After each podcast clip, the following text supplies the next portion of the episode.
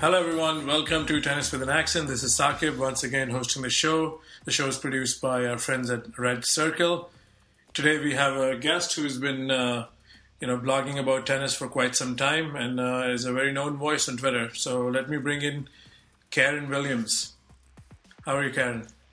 Hi, I'm good. Hi, Sadiq. Nice to meet you. Um, and thanks for having me. Um, you know, many people know me as the overhead spin with my my um my irreligious take on women's tennis. That's all I write about.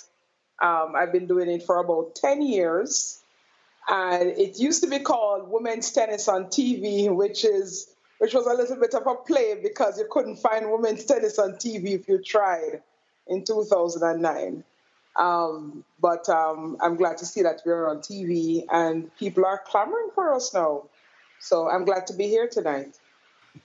No, you're absolutely right. Women's tennis has been, uh, at least for this U.S. Open, you know, we are today in quarterfinals, and your women's tennis, it's fair to say, has overshadowed, you know, uh, in some ways, uh, the men uh, at the Open. And without doing a comparison, I don't want to get caught into this, but definitely the women's field has plenty to talk about. So I don't know where do we start. Do you want to start with the, the Naomi Osaka Coco Gauff well, match? Let's, let's talk about the Cori Gauff, you know, Gauff mania, Coco mania. you know, it's it's always good for a sport or for for for any endeavor when you see what the future holds. And the future of women's tennis is bright. And before even Coco came along, I was impressed with what was coming through the ranks through the juniors um, Yastremska, Kenin, um, you know, so many young, talented, you know, women, Anisimova, Alexandrova, just the way how they are playing with poise and, you know, passion and, you know, there's just no fear. You know, they, you know, we saw Kenin at the French Open against Serena. And whether Serena was hampered or not, the fact remains that Kenin played lights out tennis.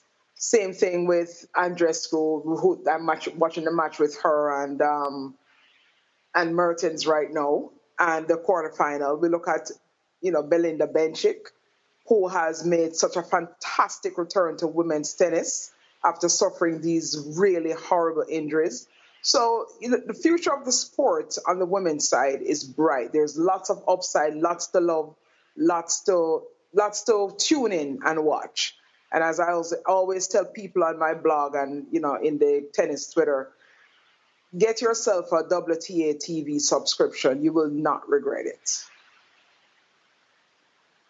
No, very very well said. I mean, that's uh, definitely the names you took, and then we haven't even talked about some of the established champions. A very healthy looking tour. Yeah, there's not maybe a dominant player, but that could be a good problem because it's so exciting. Matt Zemek, yes. who's a common connection here, uh, he wrote for our website and he said he has no clue who's going to win this tournament, and that's the way it's shaping up. Of course, Serena is you know like the big favorite whenever she's around, but even the last three Slam finals she's appeared in, the results have gone you know not as expected. So let's go back to Coco Gauff, what you were talking about, Cori Gauff, like the whole. Uh, the hype, you know, it's very genuine. Uh, the kid can definitely play. So yes, she can. So this is more like yes, a fan to a fan question no, let me. She she spo- she spoils. She she hits with. She has game. Um, she has a really good head on her shoulders, and it looks as if she has a really good team behind her. Um, I, I I'm not buying into the the scheduling issue, which has you know come to the forefront about allowing her to play more than the WTA allows. I think they need to keep that rule. Um, we don't want to see the burnout that happens. The 15 and 16 year old proteges. We don't want. I mean, it would be good to have them. We have Coco. We see her, we see what she looks like, but give her time to grow.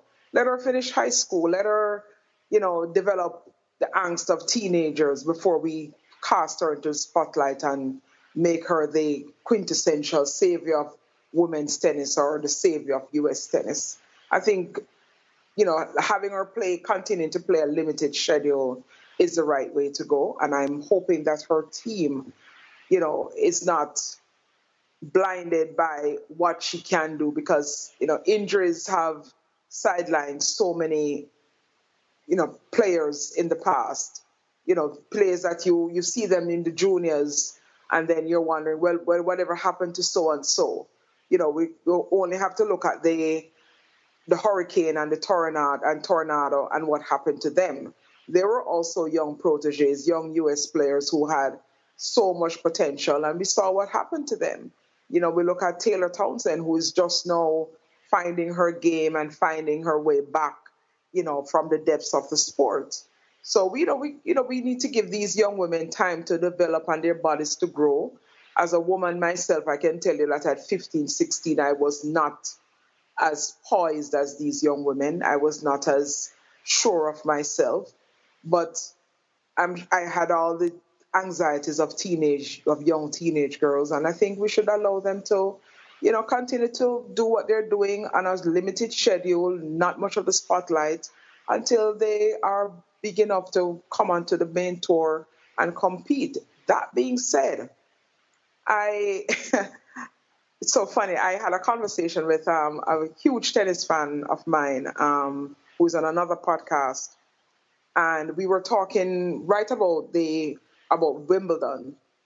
And one of the things that I suggested to her, and I was supposed to do a blog post about this, was having a junior tour that would run alongside the senior tour. And what this junior tour would do would allow young people like Coco Gauff to play possibly a full schedule with ranking points, but only amongst her peers. And it would go for the men's side as well.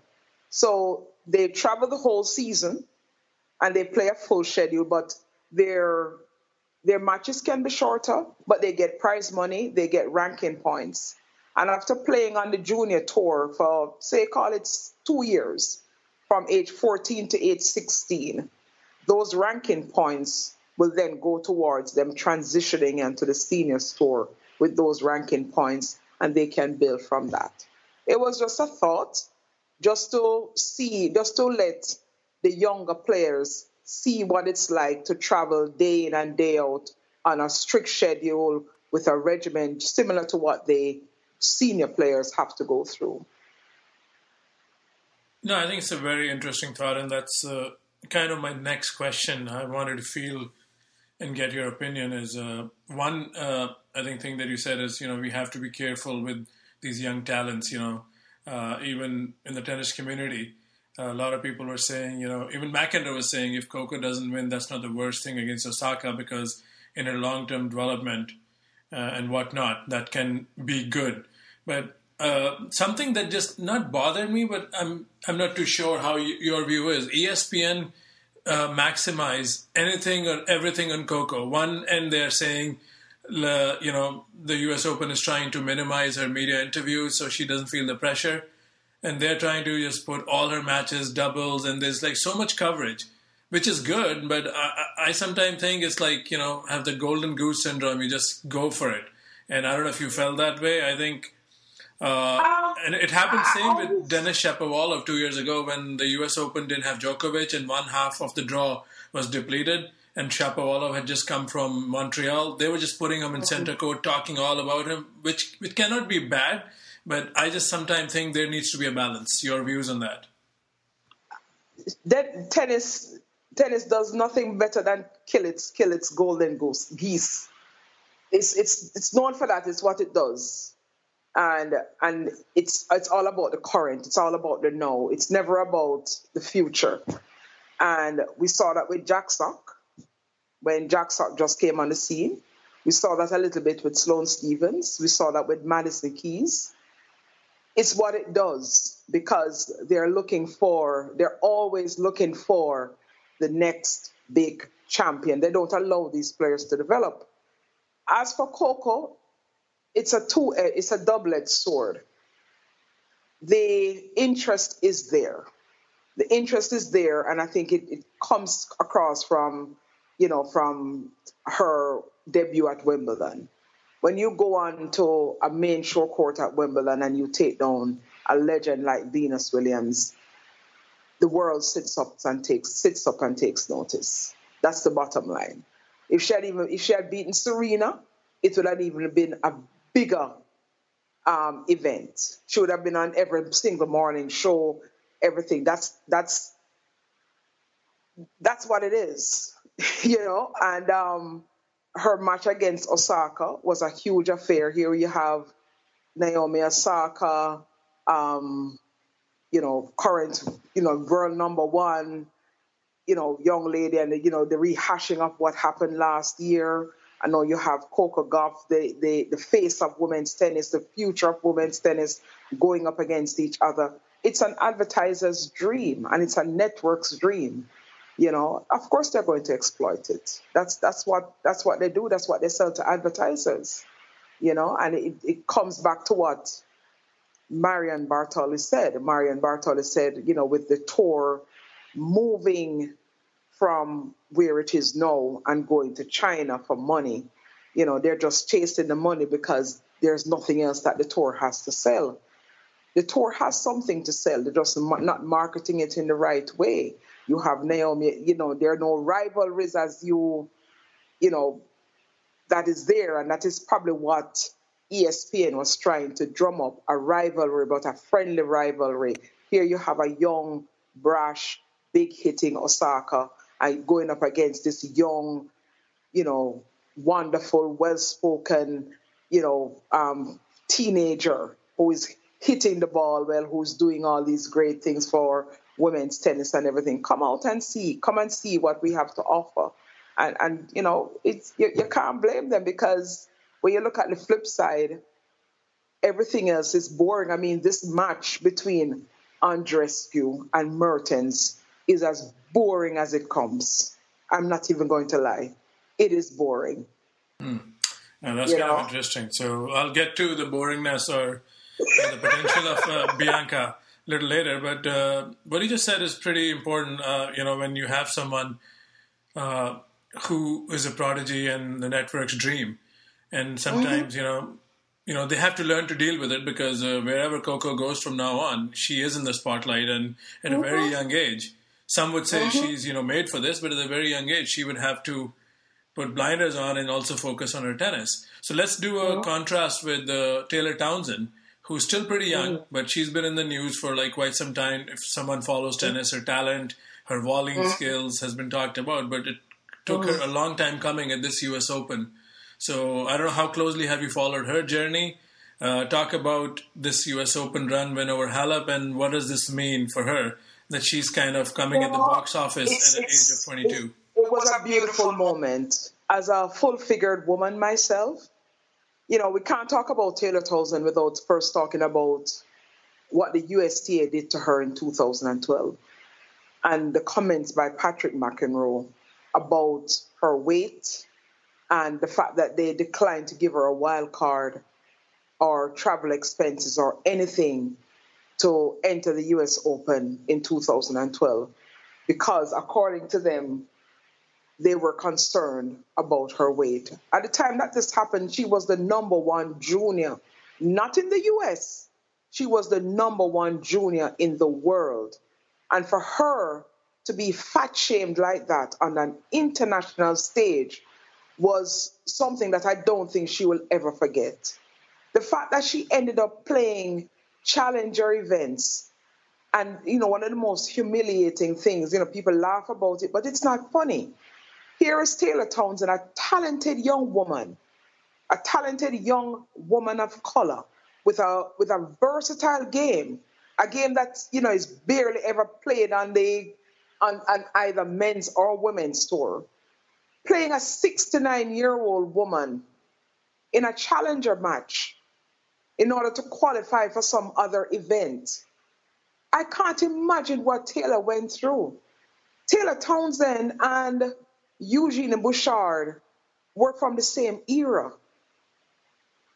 They played against each other. The first time I saw Taylor play, she was playing against Eugenie Bouchard, I think in the semifinals of Wim- Junior Wimbledon in 2012.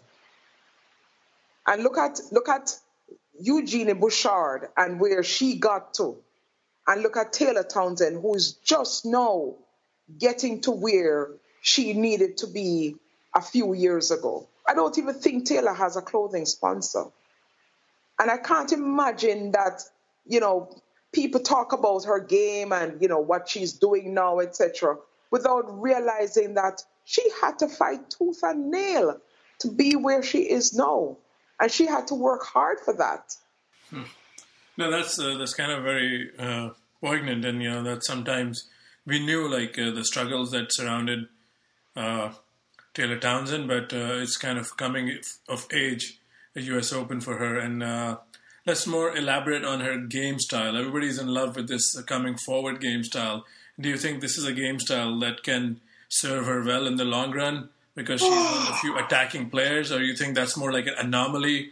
Uh, a lot of uh, a lot of players in the tour don't know how to deal with that style. What's your take on you know, the well, serve and volley. I, I, can't tell you that I watched the Kurt, the Cirstea match from beginning to end, and you know, Cirstea was doing the right things in the first three or four games of the first set, and she just got broke down with all with trying to come up with passing shots every single time. Unfortunately, I don't believe that that game style is going to be sustainable in today's tennis. One, racket and string technology, as we saw when she played Andreescu, is just not going to, it doesn't allow for that. The returns are too good. Balls are too heavy. The string technology that gives so much power to the shots. Almost every return that Andreescu hit against Townsend was at her feet. And so it, it's hard for her to bend low and get the ball up and over the net. She has to use it as a mixing up, a, a mix up type to her game, not constantly coming in up behind every single shot. It's just not sustainable in my opinion. But she had a good win over Simona Halep, so maybe uh, that's the kind of template she needs to work on, where she's staying on the baseline and then coming and you know picking her spot. She came to the net hundred times, but hundred and five times. Yeah. That's how much time. That's how many times she had to come to the net to beat one player on a medium slow hard court because the U.S. Open is playing so slow. Yeah, U.S. Open has become a different tournament since they put this roof on, and uh, of course, you know, as fans, we hear and talk about this on Twitter and listen to commentators. With the balls being heavy, even Djokovic was saying the tournament's playing, I think, a little slower this year, and it becomes it a different tournament at night uh, and day because of, uh, I guess, the mugginess and the slowness that. Uh, you can see. I mean, the, the match tonight. You know, it, it even the match last night with Federer and Dimitrov, the ball was just barely making it through the court. And they were hitting the ball really hard, and the ball was traveling so slow. You know, these these are the kinds of things that you know that tennis needs to pay attention to.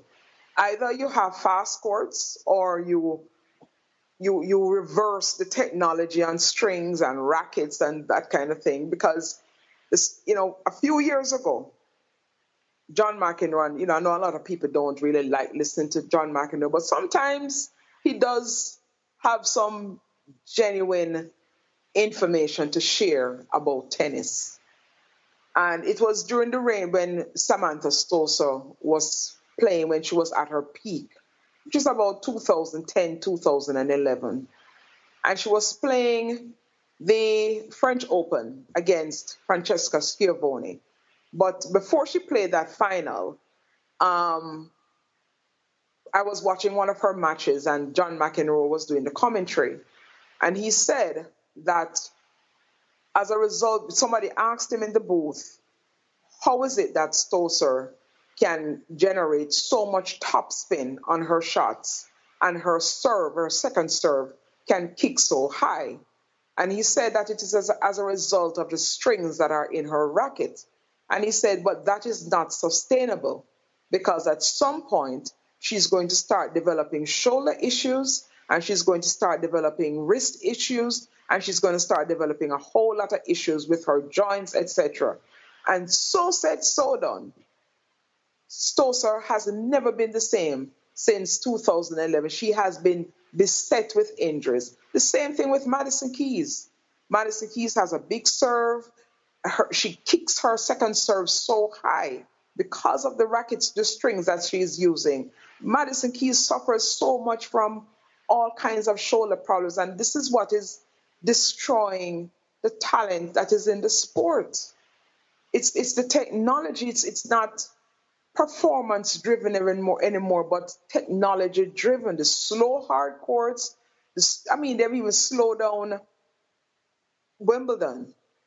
It, it, makes for and it's it's really it's really interesting, Karen, what you just said because I was at the New Haven tournament a couple years ago, and uh, we were in the media room and we were talking to Radwanska, and before that was I think Rybarikova, and uh, one of the players said it's the balls. Every week the tour has different balls, almost every stop, and that sometimes doesn't get talked about because of the control and sometimes maybe even injuries because you know you're hitting with so many different balls. I don't know, and that sometimes does add to to the level of slowness, especially when we're talking U.S. Open, because the balls are really fluffy during the night mm-hmm. night sessions uh, because of hum- the humidity, and it uh, becomes even a heavier ball to hit.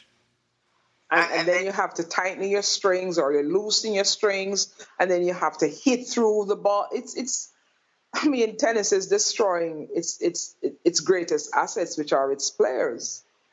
But you know, I, I, I don't think I answered your question as it relates to um, the moment. I think you had asked me that question about um, the moment between Osaka and uh, Coco Gauff And when it happened, I had two thoughts, and I shared them with a friend of mine. Um, I said it was a really nice aha moment, but at the same time, it felt I didn't like how Coco was forced to stand there and and and and, and show her emotions to the crowd. Crying is a very personal thing, and she's only people forget that she's still a child. Here she is. She just got walloped on Arthur Ashe Stadium before a roaring crowd of over what 15 20,000 people and then you're going to ask me to stand there for what? So that you can, you know, say nice things about me and nice things about my parents. It was not a nice, it was not a, it, to me, it wasn't, a, a, it wasn't something that needed to be done. So you think that was staged or that was more spontaneous? Because a lot of people think, uh, I mean, I, I, I, I'm of mixed emotions. I mean, I see where you're coming from, but at that moment it seemed pretty genuine because I don't think Osaka knew anything better, and I think the intent was really genuine.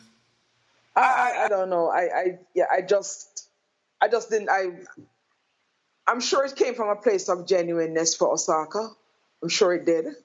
It just did not come across. I don't like when people are forced to do things that they don't want to do. And Coco did not want to be on that stage. She wanted to go and lick her wounds in private, probably go to her mother and get a hug and cry in private rather than crying in front of millions of people because they just got your ass whooped. Hmm, that's definitely an interesting take, and I'm sure uh, this will uh, draw some engagement uh, from the listeners. No, which, which, is good. I mean, that, that's what we're here for. It's it's an open, honest discussion. And uh, yeah. let's let's move on to something else that you said interesting a few minutes ago. The Mer- the Mertens Andreescu boring match. Is it just the players you find boring, or the contest is boring? Shed some light on that. Um, it could have been better. It could have been. It wasn't fought with passion. I, I like, and, and this is what is missing from women's tennis. There's no passion. You know, people just just go out there hitting balls one to another. Love him or hate him. Novak Djokovic brings passion. Rafael Nadal, passion. Serena Williams brings passion. You know, one of the things that people spoke about at this US Open was Venus Williams' passion on the court, on every point, fighting for every point. That's what people come to see. I, I you know, this thing that the WTA is is is um championing that we're all friends and we all hold hands and sing kumbaya. No. I, I, I want to see that feistiness because when I started watching tennis, that's what I saw. The competitiveness. Why why do you think people tune in to a Serena Sharapova match? People tune in because of the passion from these two women. Sharapova knows she's never going to win again. Serena knows she's never going to lose to her again. But it's the fight, it's the battle that people come out to see. The fist bumps, the stare downs, the, the walking around, the shouting, come on at each other. That's what people want to see. Nobody wants to see all these niceties and, you know, holding up your hand. And, you know, when I was thinking about coming on and talking with you this evening, I thought about Putintseva. And you may not like her. You know, she has some really, you know, behaves very unsportsmanlike conduct a lot of the times. But you can't call Putin Putintseva nothing else but passionate about what she does. So, I mean, let, let, me ask you this, uh, just to add this. So, in your view, uh, Bianca lacks passion, or is just a game that doesn't resonate because a lot of people find Bianca to be pretty emotional. She's more dramatic than passionate. I see. she's more she's she's more drama ridden, and you know one could even say that she's a little bit unsportsmanlike. And you know, Mertens was just she was trying, she was really trying to convey how much she wanted this. But this is a match that Mertens should have won. She really should have won this match in straight sets. You have an opponent who can barely walk, barely walk, who is taking sips of water in between, and you don't go for the jugular. And that's that's another thing. Last night, Serena could have eased up. 6 1, you know, I'm, I'm in control, double break. She could have allowed the girl another game. No, but she didn't. She went for the jugular and that's and that's what you know that's what i like to see with these women you know i want to see you go out there and beat somebody like they stole something from you and play and play passionately not telling you to do like what Pliskova did and you know assault the poor chair umpires cheer but play with passion play as if you know engage me because you're there for my for my entertainment it's your job, but you're entertaining me at the same time. And if I'm bored watching you, nobody else is to tune in. No, that's that's very well said, Karen. So on that note, let's talk more about the U.S. Open. Uh, are there any other players besides Taylor Townsend and uh, I, the Coco Gauff story that have impressed you? I am absolutely loving that Belinda Bencic made it through to the semifinals today. I love her game. I find her passion to be refreshing. I'm sorry that Yastremska didn't make it, but Svitolina has been playing very well. Um,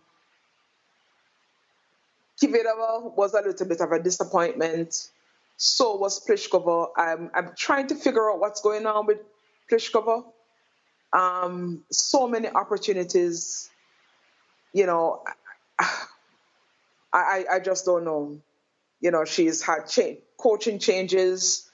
Her serve, even though you know, you know, people talk about the fact that it's a it's a really good serve and that she has the most aces, etc. When the going gets tough, it tends to go away, and I'm a little bit concerned about that because once her serve is on, you know, Pliskova is basically unbeatable.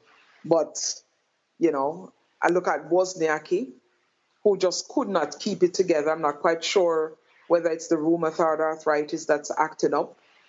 As a ranker, she really needs to get her ranking up. And if it means playing more international events so she can get the competition, I'm glad she's playing doubles. But her draw was tough. You know, getting Sabalenka in the first round was not something that anybody would have wished for her. but she had that match on her racket and she lost it. Sabalenka is going down with a following win. I'm not quite sure what's going on with her. Um, you know, she split with her coach. But even before the split with her coach, her serve has gone downhill. Um, and that fight that she usually has, it's there, but it's just not as potent as it was. She's making. But the game is just not there. Halep is clearly carrying an injury, so is Osaka. And um, I hope the rest of the year shapes for the Kerber. Kerber, despite the coaching changes, doesn't seem to be on the way up. She seems to be just going down, down, down, and I'm not quite sure. I didn't see the one match that she played. I didn't even see that. Cause blinked and you missed it. So is Muguruza. Split with coach. Not quite sure who's coaching her right now. Game has been in. And these are the these are the young women who should should be the future, who should be contending with each other for big titles, who should be at the latter stages of these events. And they're around. And you just don't know what is I mean, the biggest disappointment to me for this US Open was Kiki Bertens. As a matter of fact, Kiki Bertens is, has been a constant source of disappointment at the, at the big events. She's just not turning up. She's just not showing. And I'm not quite sure whether it's, you know, fatigue, injury, you know, but you look at her and it's like she's being outplayed every single time. No, it's, so, it's funny. I, I met her coach in uh, Toronto and I had an interview with Ramon Sluiter, and he said something that Kiki's been a top player for just over a little, little over a year, and she's still dealing with the pressures to be a top player. She says she's someone who's more comfortable playing on the outside coach, but I think your observation is spot on. She's still struggling with that identity to be a so she. Player. Oh, okay. So that's that's her challenge. Yeah. So one name that you haven't uh, spoken about yet is Ash Barty. Uh, another thing that I, on Ash I, Barty? I, I, don't know that I buy. I'm not. Here you have 15 year old Coco Gauff, who is being marketed as the future of women's tennis, who is rising to the occasion. Yeah? There she is, going out there, playing on the biggest stages in tennis against top players and doing her thing. And then you have established professionals who win a slam or get to the top 10, and all of a sudden they're talking about feeling the pressure of the moment. Something is wrong there. there. Something is something is something is off there. Are we talking about Ash Barty? I, I honestly or? don't get. Again? Are we talking about Ashley Barty or are we talking about Bertens? Well, I, I think honestly, I think Ashley Barty has done very well. I think she has done very well. She has, and I think one of the reasons why Ashley Barty has done very well is because of her the the low keyness of her personality. She is, you know, because you know Ashley Barty was heralded as a future as the future of women's tennis years ago. And one of the reasons why she has such a fantastic backhand slice is because she worked with Justine Henin, who had one of the best single-handed backhand slices on tour. And so for her slice to be the way it is and for her game to be the way it is, is because it's modeled uh, uh, after a player who had a fantastic all-around game. Now, that being said, you know, Ashley took a break from tennis, as you know, went and did other things. So this is, she is the consummate athlete. She's good at everything. And so maybe that's the reason why she feels no pressure. She goes, she wins the French Open convincingly. Then she goes and she, you know, gets um, a good result at Wimbledon, gets a, you know, so-so results during the, the U.S. Summer Hardcourt Swing, and uh, you know, a meh result at the U.S. Open. But you don't see her beating herself up about it.